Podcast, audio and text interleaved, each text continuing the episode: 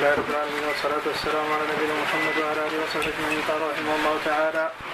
أصحاب يزيد بن أبي يزيد يزيد بن أبي حبيب. قال عبد الله بن أحمد سئل أبي أبي عن حياة بن شريح نعم. أصحاب بكير. أخذناه يزيد بن أبي حبيب.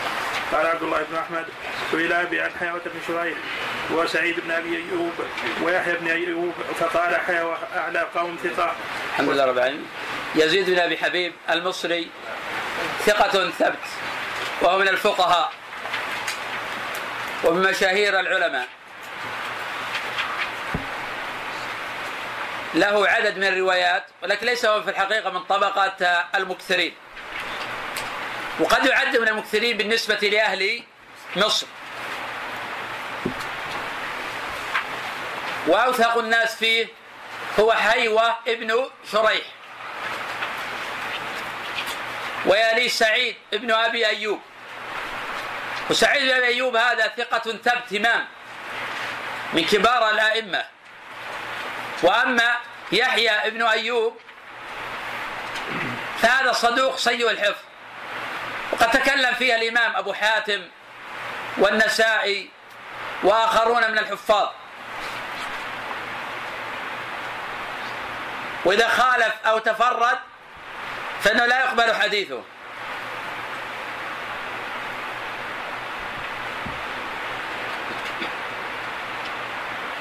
نعم.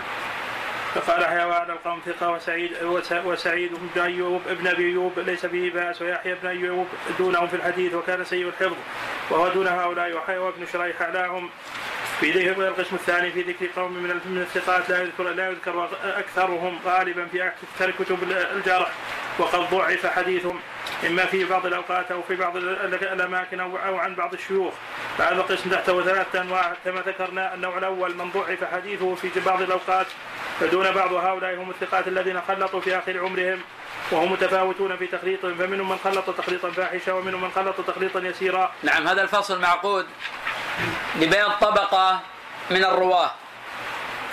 قد اختلطوا. وهم على قسمين. قسم تميز حديثهم. وهؤلاء لابد من التعرف عليهم. فنقبل من روى عنهم قبل الاختلاط ونرد رواية من روى عنهم بعد الاختلاط. كعطاء بن السائب وسنميز حديثه إن شاء الله بعد قليل. وطبقة لم يتميز حديثهم. ولا ندري من روى عنهم قبل الاختلاط ولا من روى عنهم بعد الاختلاط. كالليث بن أبي سليم. فهذا يترك حديثه.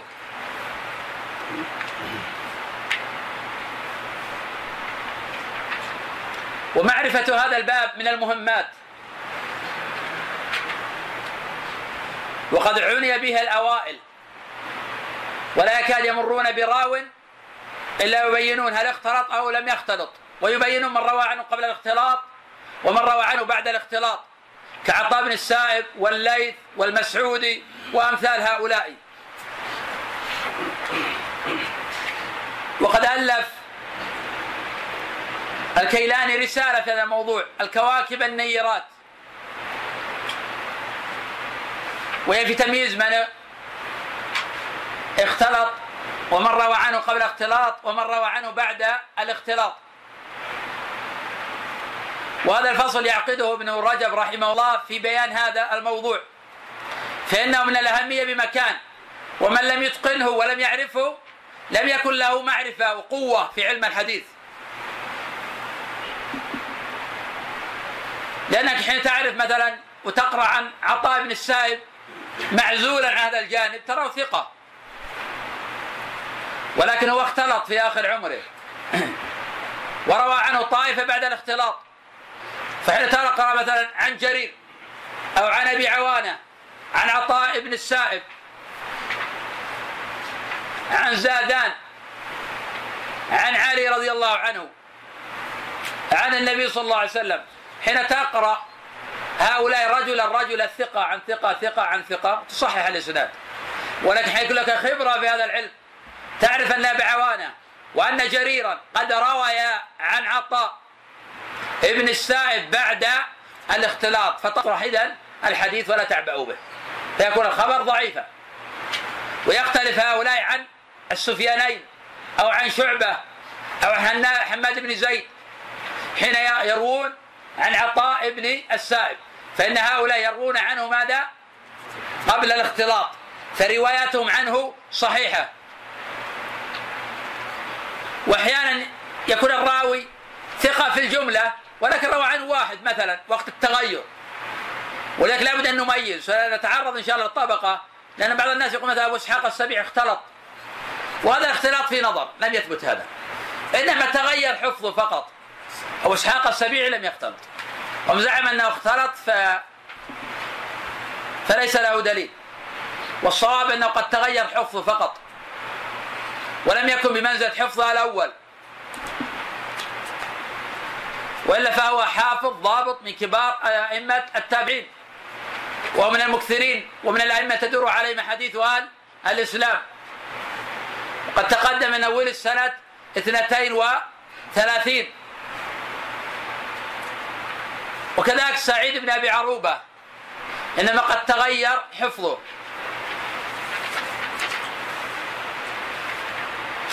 وسنمر إن شاء الله على هؤلاء. فإن المؤلف رحمه الله تعالى استفتح بعطاء بن السائب وثم نمر إن شاء الله على طبقة كبيرة وأنصح الأخوة بالعناية في هذا الجانب. فإن من الأهمية بمكان مراجعة الكواكب النيرات. حتى يعرف من اختلط ومن لم يختلط ومن روى عنه قبل اختلاط ومن روى عنه بعد اختلاط كيف نميز هذا وكيف نضبط هذا. لأن أحيانا تذكر قيود وأحيانا لا تذكر قيود. مثل ما مر علينا بالأمس مثلا قلنا أن عبد الرزاق عن الثوري ثقة حديث في الصحيحين. لكن روى عنه في مكة يخطئ. كيف نميز هذا؟ أحيانا ما في ضوابط نستطيع أن نميزها. فنحاول آه، الاستقراء استقراء كلام الأئمة. فننظر كلام العلماء بأن هذا غلط. إذا نحمل على أنه رواه في مكة. فروايته في مكة عنه غلط. لكن إذا روى عنه في اليمن فإنه الضابط معمر قلنا ثقة ضابط. لكنه ما يضبط روى عن أهل العراق. إذا لابد ننظر في الرواية. عبد الرحمن بن أبي الزناد إذا روى عن مدني وروى عنه أهل المدينة ضبط وأتقن. إذا روى في العراق ما يتقن ويكثر خطأه ويعثر في هذه المسائل. فلا بد إذا من التمييز بين رواية هؤلاء في بلد دون بلد في مكان دون مكان في شخص دون شخص. عطاء بن السائب مثلا وسنذكر إن شاء الله يذكر ابن رجب. مثلا كيف نميز عطاء بن السائب دخل البصره مرتين. المرة الأولى روى عنه الأكابر والمرة الثانية روى عنه الحفاظ بعدما تغير. إذا بدأ من المميز بين من روى عنه قبل الاختلاط في الدخلة الأولى وبين من روى عنه في الدخلة الثانية. المسعودي ثقة في نفسه ولكنه اختلط وساء حفظه وكثير من الأحاديث لم تتميز. فهذا يوسف بعض العلماء دائما يضعف مطلقا. لكن الإمام أحمد رحمه الله تعالى يقول من روى عنه ببغداد فسمعه ليس ليس بشيء. ومن روى عنه في غير بغداد فحديث صحيح. هذا قد نجعله ضابطا في روايات المسعودي. من روى عنه في بغداد فحديثه ليس بشيء. ومن روى عنه في غير بغداد فهو مقبول. نعم. عطاء بن السائب الثقفي الكوفي. يكنى أبا زيد. ذكر الترمذي في باب كراهية الزعفر والخلوق للرجال. من كتاب الأدب من جامعه هذا قال يقال إن عطاء بن السائب كان في آخر عمره قد ساء حفظه وذكر عن علي بن المديني عن يحيى بن سعيد قال من سمع من عطاء بن السائب قديما فسماعه صحيح وسماع شعبة وسفيان من عطاء بن السائب صحيح إلا حديثين من من عن عطاء بن السائب عن زادان. قال شعبة سمعتهما منه بآخرة. وذكر العقيلي من طريق عمرو الفلاس عن يحيى بن سعيد قال ما سمعت أحدا من الناس يقول في عطاء في حديث عطاء بن السائب شيئا في حديثه القديم ثم قلت ليحيى ما حدث سفيان وشعبة؟ صحيح هو. قال نعم إلا حديثين. كان شعبة يقول سمعتهما بآخرة. يضاف إلى سفيان وشعبة. طبعا مقصود سفيان هنا والثوري وأيضا يضاف إليهما ابن عيينة. ويضاف إليهم حماد بن زيد. واختلف في حماد بن سلمة. وقد ذكر ابن معين وغيره. بأنه سمع قبل الاختلاط. ولكن ذكر غير ابن معين بأنه سمع قبل وبعد. رجح الطحاوي بأنه من سمع قبل الاختلاط فيلحق بهؤلاء الأئمة.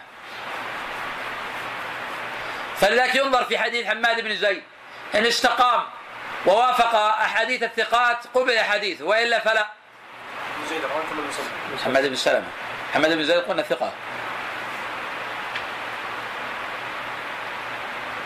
وأما جرير ابن عبد الحميد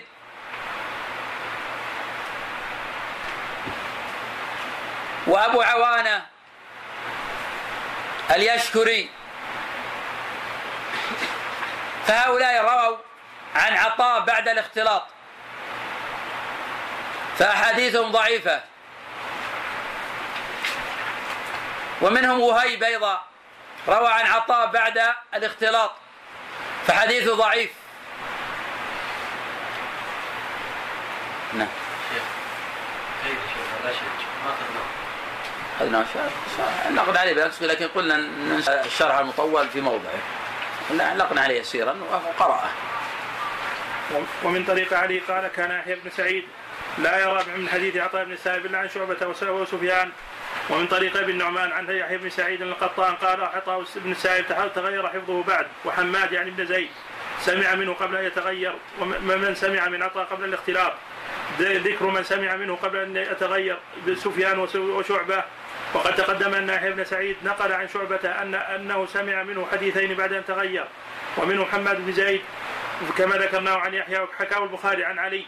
ومنهم حماد بن سلمة نقله ابن جريد عن يحيى بن معين ونقل عبد الله عبد الله بن الدورقي عن عن ابن معين قال حديث سفيان وشعبة وحماد بن سلمة عن عطاء بن السائب مستقيم وقال ابن أبي خيثمة سمعت يحيى يقول سمعت يقول شعبة وسفيان وحماد بن سلمة في عطاء خير من هؤلاء الذين بعدهم ونقل ابن المديني عن ابن سعيد أن أبا عوانة حماد بن زيد بن سلمة سمع منه قبل الاختلاط وسمع وبعده وكان لا يفصلان هذا من هذا خرجه العقيلي. نعم وهذا حجة من قال بأن حماد بن سلمة ضعيف في عطاء مطلقا لأنه لم يتميز. ولكن ابن معين يرى أنه سمع منه قبل الاختلاط. ولم يذكر بأنه سمع منه بعد الاختلاط. فلكن إذا استقام مرويه فإنه يقبل بخلاف ابي عوانه فإن ضعف مطلقة بخلاف جرير فإن ضعف مطلقة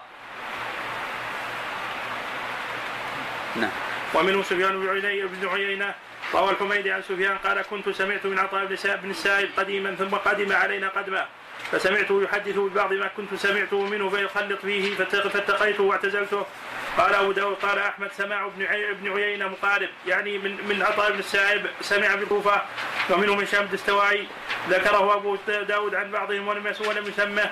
والصلاة والسلام على نبينا محمد وعلى آله وصحبه أجمعين. قال رحمه الله تعالى ومن سمع من عطاء بعد الاختلاط ومن من سمع من عطاء بعد الاختلاط ومن سمع منه في آخرة بعد اضطرابه جرير. قال وأحمد ويحيى شرع الإمام ابن رجب رحمه الله تعالى يتحدث عن من سمع من عطاء بعد الاختلاط.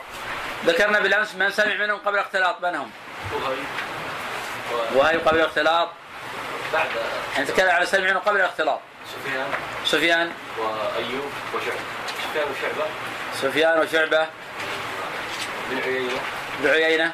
محمد بن زيد. محمد بن زيد. محمد بن سامع على خلاف. وخلاف في جيد. بيع ذكر لنا بعض من روى عن عطاء بعد الاختلاط. وهيب. وهيب. وشيب وشيب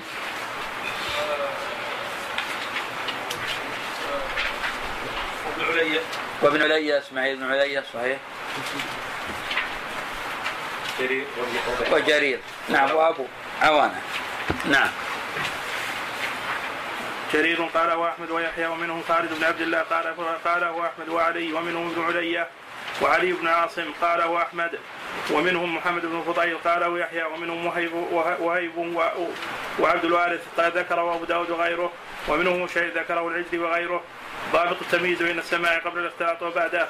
وقد اختلفوا في ضابط من سمع منه قديما ومن سمع منه آخرة فمنهم من قال من سمع منه بالكوفة فسماعه صحيح ومن سمع يعني هنا يذكر المؤلف الضابط. لمن سمع من عطاء قبل السائب من عطاء بن السائب قبل الاختلاط من سمع منه بعد الاختلاط. والضابط في هذا مختلف فيه لم يتفق العلماء عليه. فإن طائفة من العلماء ذكروا الضابط أن من سمع منه بالبصرة بعد الدخلة الثانية. لأن من سمع منه في الدخلة الأولى فهذا قبل الاختلاط وسماعه صحيح. ومن سمع منه بالدخلة الثانية فسماعه غير صحيح. وجعلوا هذا هو الضابط في المسألة. ومنهم من لم يجعل هذا ضابطا. وأدخل أيضا في البصرة الكوفة. حقيقة أن الأئمة رحمه الله تعالى ميزوا. بين من روى عن عطاء قبل الاختلاط ومن روى عنه بعد الاختلاط. وقد ذكر بعض العلماء ضابطا في هذا. فقال إذا روى عطاء عن أكثر من شيخ قال عن أشياخنا مثلا أو قال عن ميسرة ابن يعقوب وعن زادان فهذا دليل على تخليطه وأن هذا بعد الاختلاط. لأنه لا يكاد يجمع إلا وقد خلط. وقد التقى به غير واحد من الحفاظ. فكان يوقف على الأحاديث ويقول على الشيخ ويقول من هم؟ فكان يخلط. فهذا دليل على أنه إذا جمع على الشيخ خلط. ونظير هذا الليث بن سليم. كان يروي عن مجالد ويخلط. كان يروي عن مجاهد ويخلط. أحيانا يقول الليث عن مجاهد عن ابن عمر. وأحيانا يقول عن مجاهد عن ابن عباس.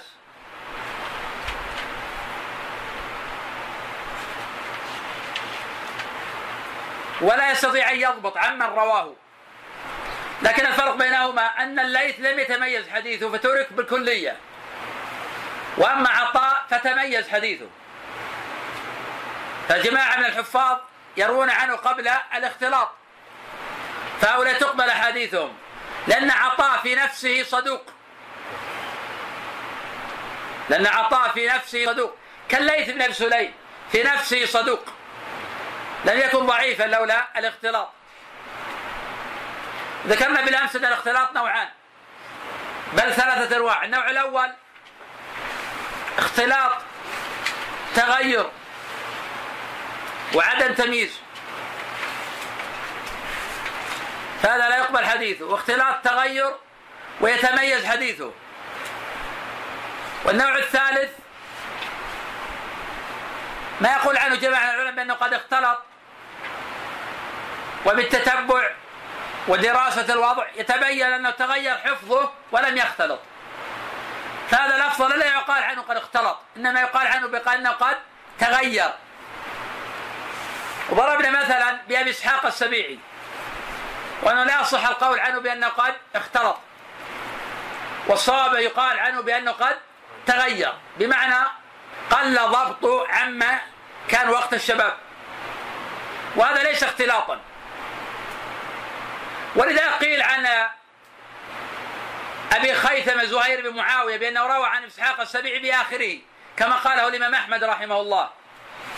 ومع ذلك احتج الشيخان برواية زهير بن معاوية عن أبي إسحاق مع أنه روى عنه بآخره. ومثل هذا سعيد بن أبي عروبة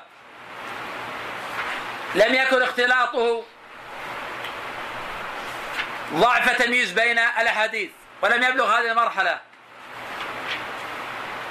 وسيذكر الحافظ ابن رجب رحمه الله طبقة كبيرة من هؤلاء. وعلى هذا ليس كل من قيل عنه بأنه قد اختلط يسلم له. لأن بعض من يقول بأنه قد اختلط لا يكون يقدر ذاك التقدير الدقيق. ومثل هذا ما يقول جماعة من العلماء أحيانا بعض المحدثين له نقد خاص. فهو لا يرى مثلا رواية عن المبتدع فإذا سئل عنه قال لا يحتج به. فهذا الجرح لا يؤخذ على إطلاقه. لأن هذا الجرح تبين فيما بعد أنه لهذا الغرض. ولهذا لم يعبأ كثير من الحفاظ بطعن شعبة بأبي الزبير. لأنه مر بداره قال سمعت طنبورا. لا يلزم يكون أبو الزبير هو صاحب الطنبور. فلذلك أبو الزبير ثقة واحتج به مسلم وأهل السنن. نعم. أسباب الاختلاط يا شيخ. أسباب الاختلاط. الأخ يسال عن أسباب الاختلاط. اسباب الاختلاط كثيرة. الأمر الأول أحيانا يكون نتيجة ضعف حفظ.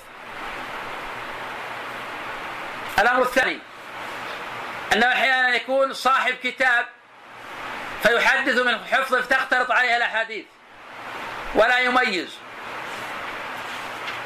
الأمر الثالث أحيانا يتبع بوراق. يدخل عليه في أحاديث ما ليس منها فتختلط عليه الأحاديث. وإن كان عقله لم يختلط لكن حفظه اختلط. وأحيانا يكون لقدم لكبر السن. قادم به العمر فاختلط كجرير بن حازم. فإنه قد اختلط فلا يكاد يميز حتى حجر عليه أبناؤه. وأحيانا يكون الاختلاط نسبيا بمعنى يختلط عن فلان دون فلان. وهذا لا يلزم منه أن يسمى اختلاطا ولكن تغير حفظ. طبقه يسمونه اختلاطا. فهو يتغير حفظه إذا روى عن فلان دون فلان. تقدم نظائر كثيرة في هذا. كرواية عبد الرزاق عن الثوري في مكة. الإمام أحمد ينكرها. مع وجود رواية عبد الرزاق عن الثوري في الصحيحين. لكن روايات مكة يغلط فيها. وذلك روايات معمر عن أهل العراق ضعيفة ومعمر لم يختلط. ولكن إذا روى عن أهل العراق خلط. نعم. نعم. تغير فقط. سناخذ سنتناول ان شاء الله من سمع منه بالكوفة فسمعه صحيح ومن سمع منه بالبصرة فسمعه ضعيف. كذا نقله أبو داود عن حاتم أبو داود عن حاتم عن أحمد. ومنهم من قال دخل عطاء البصرة مرتين فمن سمع منه في المرة الأولى فسمعه صحيح. ومنهم الحمدان والدستوائي. ومن ومن سمع منه في القدمة الثانية فسمعه ضعيف. منهم وهيب وإسماعيل بن بن علية. وعبد الوارث نقله أبو داود عن غير أحمد وقال وأيضا النسائي في سننه لأنه لم يسمي. ومنهم من قال إن إن إن حدث عطاء عن عن رجل واحد بعينه فحديثه جيد وإن حدث عن جماعة فحديثه ضعيف. روى العقيل بإسناده عن ابن علي قال قال لي شعبة ما حدثك عطاء بن السائب عن رجال عن رجاله عن زاد عن رجاله. نعم. عن رجاله عن زادان وميسرة وأبي البختري فلا تكتبه وما زادان ثقة. وميسر بن يعقوب روى عنه جماعة ولم يوثق. وأبو البختري سعيد بن فيروز ثقة إمام. نعم. وما حدثك عن رجل بعينه فاكتبه. ومن ومن طريق علي بن المديني عن عبد علي قال قدم علينا عطاء بن السائب البصرة فكنا نسأله قال فكان يتوهم. قال فنقول له من يقول من, من فيقول أشياخنا ميسرة وزادان وفلان وفلان. ومن طريق أبي بكر بن الأسود سمعت ابن ابن علي قال كان عطاء بن السائب إذا سئل عن الشيء قال كان أصحابنا يقولون ويقال ويقال له من؟ فيسكت ساعة ثم يقول أبو المختري وزادان وميسرة. قال فكنت أخاف أن يجيء بهذا على التوهم فلم أحمل منها شيئا. ومنهم من قال إذا حدث عن أبيه فهو صحيح وإذا حدث عن الشيوخ مثل ميسرة وزادان بعد التغير فهو مضطرب. قال أبو داود سمعت أحمد قال قال كان فلان. بعض المحدثين سماه أحمد عند عطاء بن السائب. وكان إذا حدث عن ابي حديثه المشهورة كتبها وإذا حدث باحاديث ميسرة وزادان يعني الشيوخ. لا يكتب يعني حين أنكر عطاء. واتفقوا على أن شعبة وسفيان أصح حديثا. عنه من غيرهما. يعني والشيوخ ما هذه العبارة؟ وإذا حدث بأحاديث ميسره وزادان يعني الشيوخ ما في فرق. نعم. يكون مشيوخ زادان. من شيوخه بلا شك. وميسرة مختار كلهم من شيوخ قال أبو داود قلت لأحمد يشاكل أحد أحد سفيان وشعبة في عطاء. قال لا قال ما يختلف عنه سفيان وشعبة. وقال أحمد بن أبي يحيى عن يحيى بن معين جميع من روى عن عن عطاء بن السائب روى عنه بعد في الاختلاط إلا شعبة وسفيان. وقال ابن أبي خيثمة سمعت يحيى بن معين يقول كل شيء كل كل شيء من حديث عطاء بن السائب ضعيف إلا ما كان من شعبة وسفيان. حسين بن عبد الرحمن ومنهم حسين بن عبد الرحمن السلمي الكوفي يكنى أبا هذيل. أحد الثقات الأعيان المحتج بهم في الصحيحين. قال ابن معين اختلط بآخرة. قال أبو حاتم الرازي في آخر عمره ساء حفظه قال يزيد حسين الإمام حسين بن عبد الرحمن هذا هو السلمي. الإمام المشهور والفقيه العالم. المتوفى سنة ست وثلاثين ومائة عن ثلاثة وتسعين عاما. وعلى هذا يكون مولده بعد الأربعين بقليل. وحسين بن عبد الرحمن له أصحاب كثيرون وحفاظ فلا بد من التعرف عليهم. ونتعرف على طبقاتهم ليتأتى الترجيح عند الاختلاف. وهشيم بن بشير الإمام المشهور الذي هو من أقران شعبة من أكابر أصحاب حسين. وقد ذهب غير واحد من الأئمة إلى أنه هو المقدم فيه.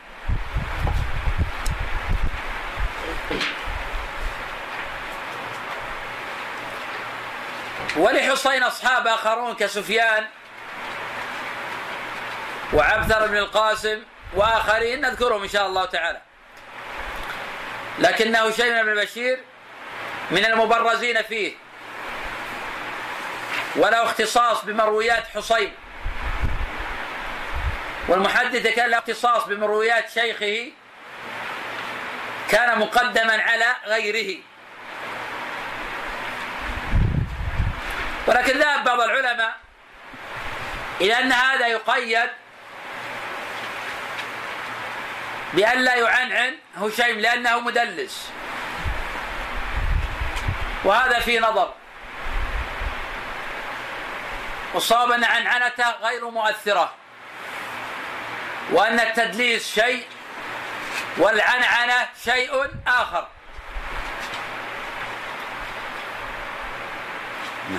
قال يزيد بن الهيثم عن يحيى بن معين ما رواه شيء وفي سفيان عن حسين صحيح ثم إنه اختلط وقال أيضا يزيد قلت ليحيى بن معين عطاء بن السائب وحسين بن وحسين اختلطا قال نعم.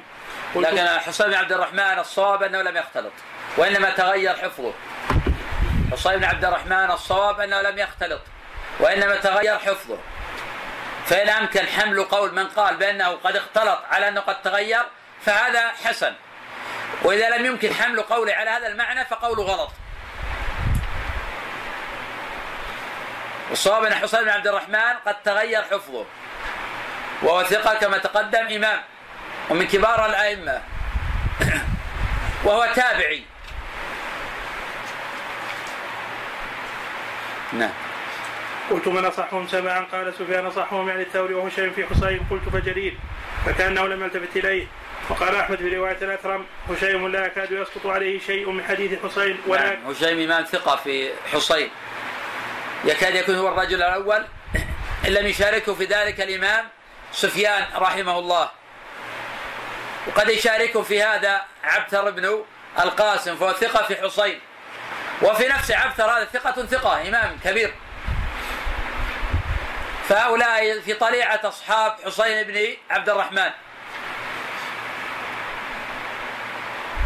وأحيانا لا يكون الغلط من حسين في بعض الروايات كما تقدم بالأمس أو قبل الأمس في شرح مسلم على لفظة ولا يرقون.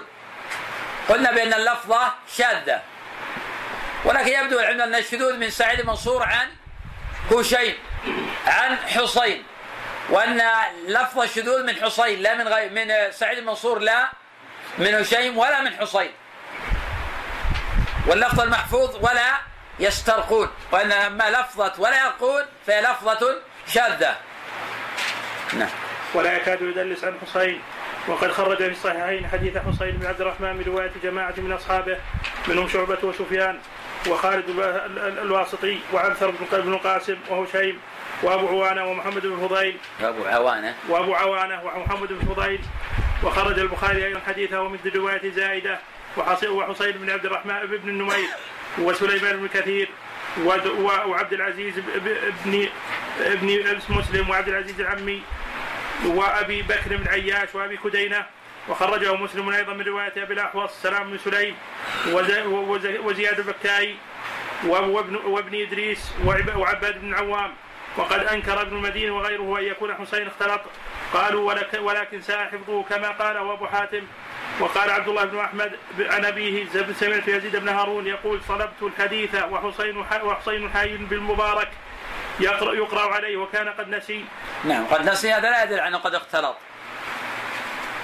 وكون المحدث ينسى بعض حديثه هذا شيء قد يكون من الطبيعي إذا كبر وتقدم به العمر. وهذا يؤكد ما ذكرنا أنه قد تغير حفظه ولم يختلط. لأن المختلط هو الذي لا يميز. وأما من ساء حفظه فإنه يميز. ولكن قد يخطئ في الأسانيد أو في شيء من المتون. قال الحسن قلت لعلي بن المديني حسين قال حسين حديثه واحد وهو صحيح. قلت واختلط قال لا ساء حفظه وهو على ذاك ثقة. قال الحسن وسمعت يزيد يقول اختلط وقد ذكر العقيلي وابن عدي وابن عدي وابن ع- وابن عدي. عدي. وابن عدي. عن حسين بن عبد الرحمن هذا في كتابيهما وقاله ابن عدي أرجو أن لا يكون أن لا بأس به. وذكره البخاري أيضا في كتاب الضعفاء وذكر حكاية أحمد عن يزيد بن هارون المتقدمة. قال اله وصحبه قال رحمه الله تعالى سعيد بن أبي عروبة ومنه سعيد بن عب- بن أبي عروبة واسمه مهران يكنى أبا النضر أحد الحفاظ الأعلام. نعم. سعيد الإمام سعيد بن أبي عروبة وهو أحد الأئمة الكبار.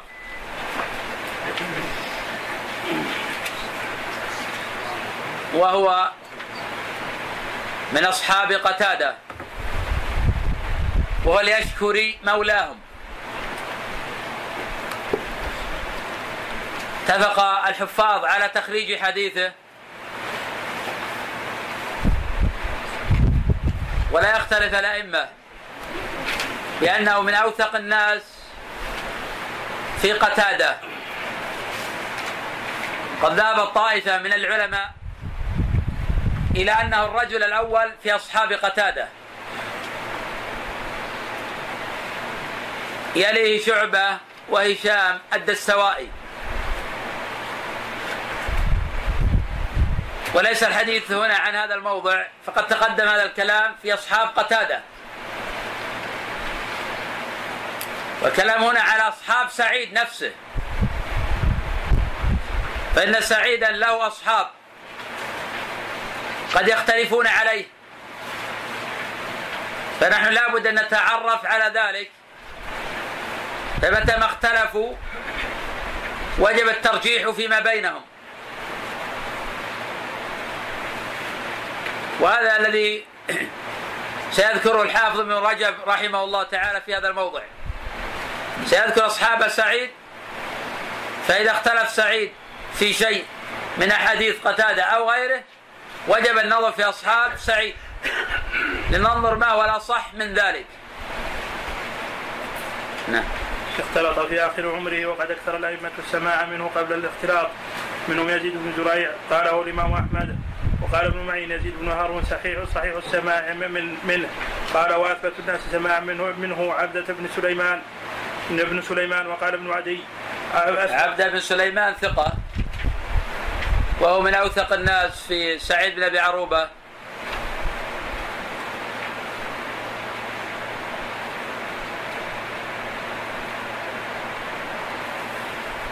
وهي متى توفي سعيد بن أبي عروبة؟ هو عام 156 نعم هذا المشهور أنه 156 عاما. اذكر لنا بعض مشايخه قتادة. قتادة. ثابت البناني. ثابت البناني. أيوب السختياني. نعم. اذكر لنا خمسة من تلاميذه.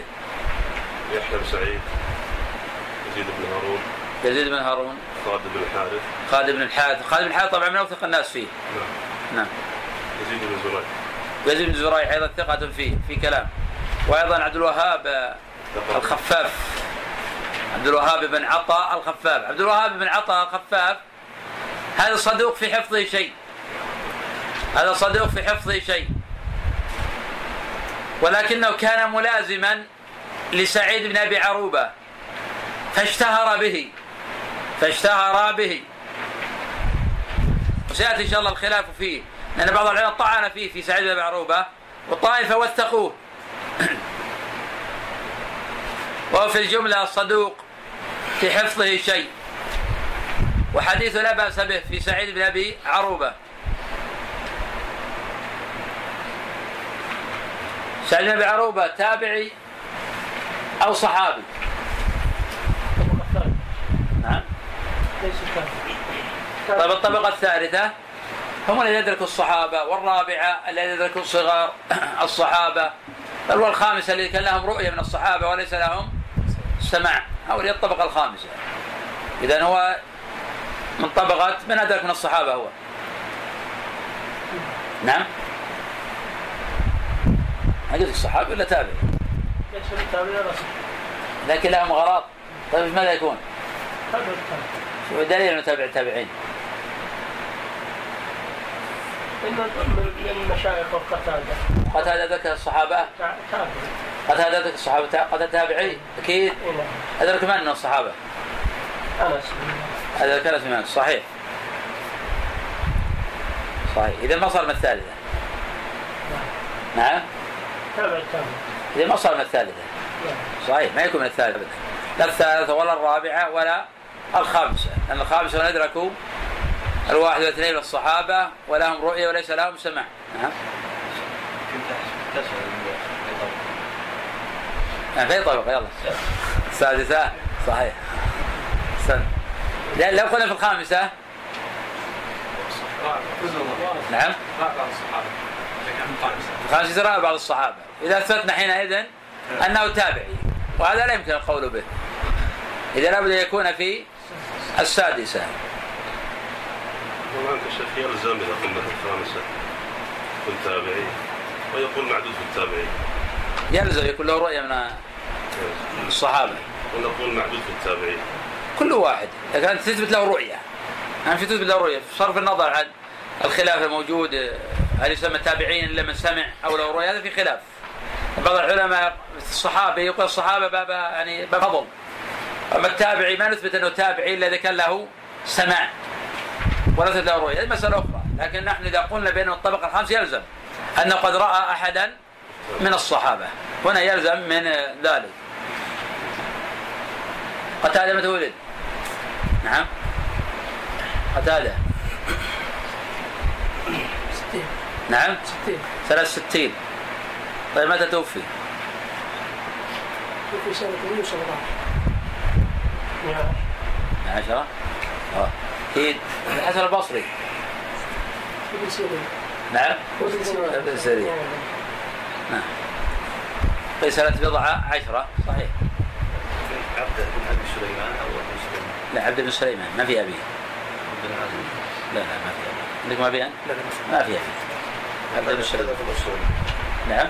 ما عليه من الأصول. معروف. عبد بن سليمان. ليس ابن أبي سليمان. أنا عندي بن أبي سليمان. عبد بن سليمان. نعم. نعم تفضل.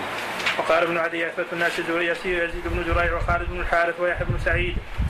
وقال أحمد سمع محمد بن بشر وعبد وعبدة منه جي- جيدا جيد ومحمد بن بكر هذا المساعد يحيى بن سعيد من؟ أنت.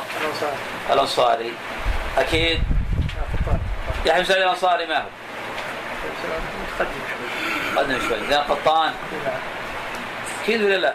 لا والله شفت هذا في قولان لا متأكد صحيح. طيب متى ولد يحيى بن سعيد قطان؟ ومتى توفي؟ 160 توفي. توفي 160 يعني قبل أن يولد الإمام أحمد بأربع سنوات كيف صار الإمام أحمد؟ تلميذا له؟ يحيى أحمد ماذا رسم يحيى بن لا سعيد لا قطان؟ 198 198 نعم صحيح هذا توفي 198 صحيح. لكن متى ولد؟ 100 أو 100 وشوي 120 120 والصار إذا كم عاش؟ 78 لا لا سمعنا متى ولد الإمام أحمد؟ 64 164 أدرك الإمام أحمد وأخذ عنه صحيح نعم ومتى توفي الإمام أحمد؟ 241 43 طيب هل أدرك الإمام سفيان الثوري؟ لا لماذا؟ لأن سفيان الثوري 161 لأن سفيان الثوري توفي سنة 161 وقيل سنة 160 نعم وقال أحمد سماع محمد بن بشر وعبد منه جيد ومحمد بن بكر البر البر البرساني. قال وسماع عيسى يعني ابن ابن يونس منه جيد وسمع منه بالكوفة. وقال السهمي هو فوق فوق هؤلاء يعني فوق محمد بن بكر وغيره في سماعه من سعيد. قال وروح حديثه عنه صالح. قيل لأحمد فالخفاف. قال ما أقربه. إلا أنه كان عالما بسعيد. قيل له يقولون سماع خالد منه بعد الاختلاط. قال لا أدري. وأما من سمع منه بعد الاختلاط فجماعة منهم محمد بن جعفر غندر. اختلاط آه، سعيد بن أبي عروبة ثابت لكن ما نوعية هذا الاختلاط هنا الكلام. جماعة من العلماء يرون بأن اختلاط سعيد بن أبي عروبة اختلاط عدم تمييز.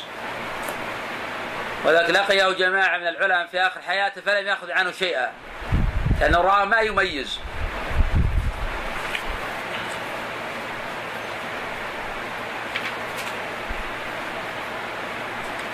وذهب بعض العلماء إلى أنه قد اختلط بمعنى أنه ما كان يحفظ. وذلك بعض العلماء يصحح كتابه. ويقول كتابه أصح من حفظه. على معنى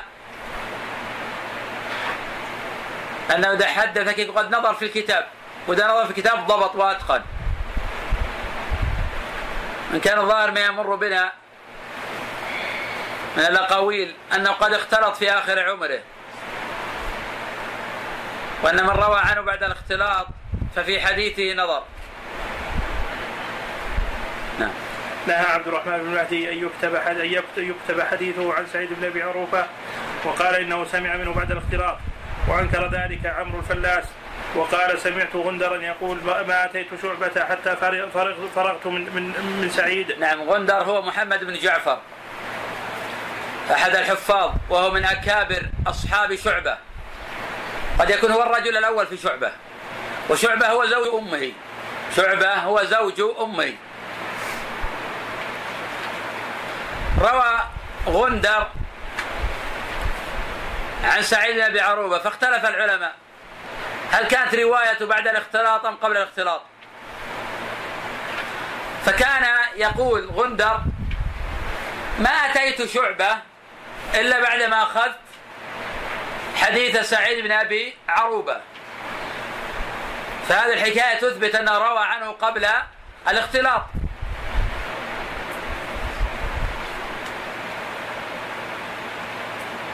ومعظم روايات غندر عن شعبة. وشعبة من أقران سعيد بن أبي عروبة.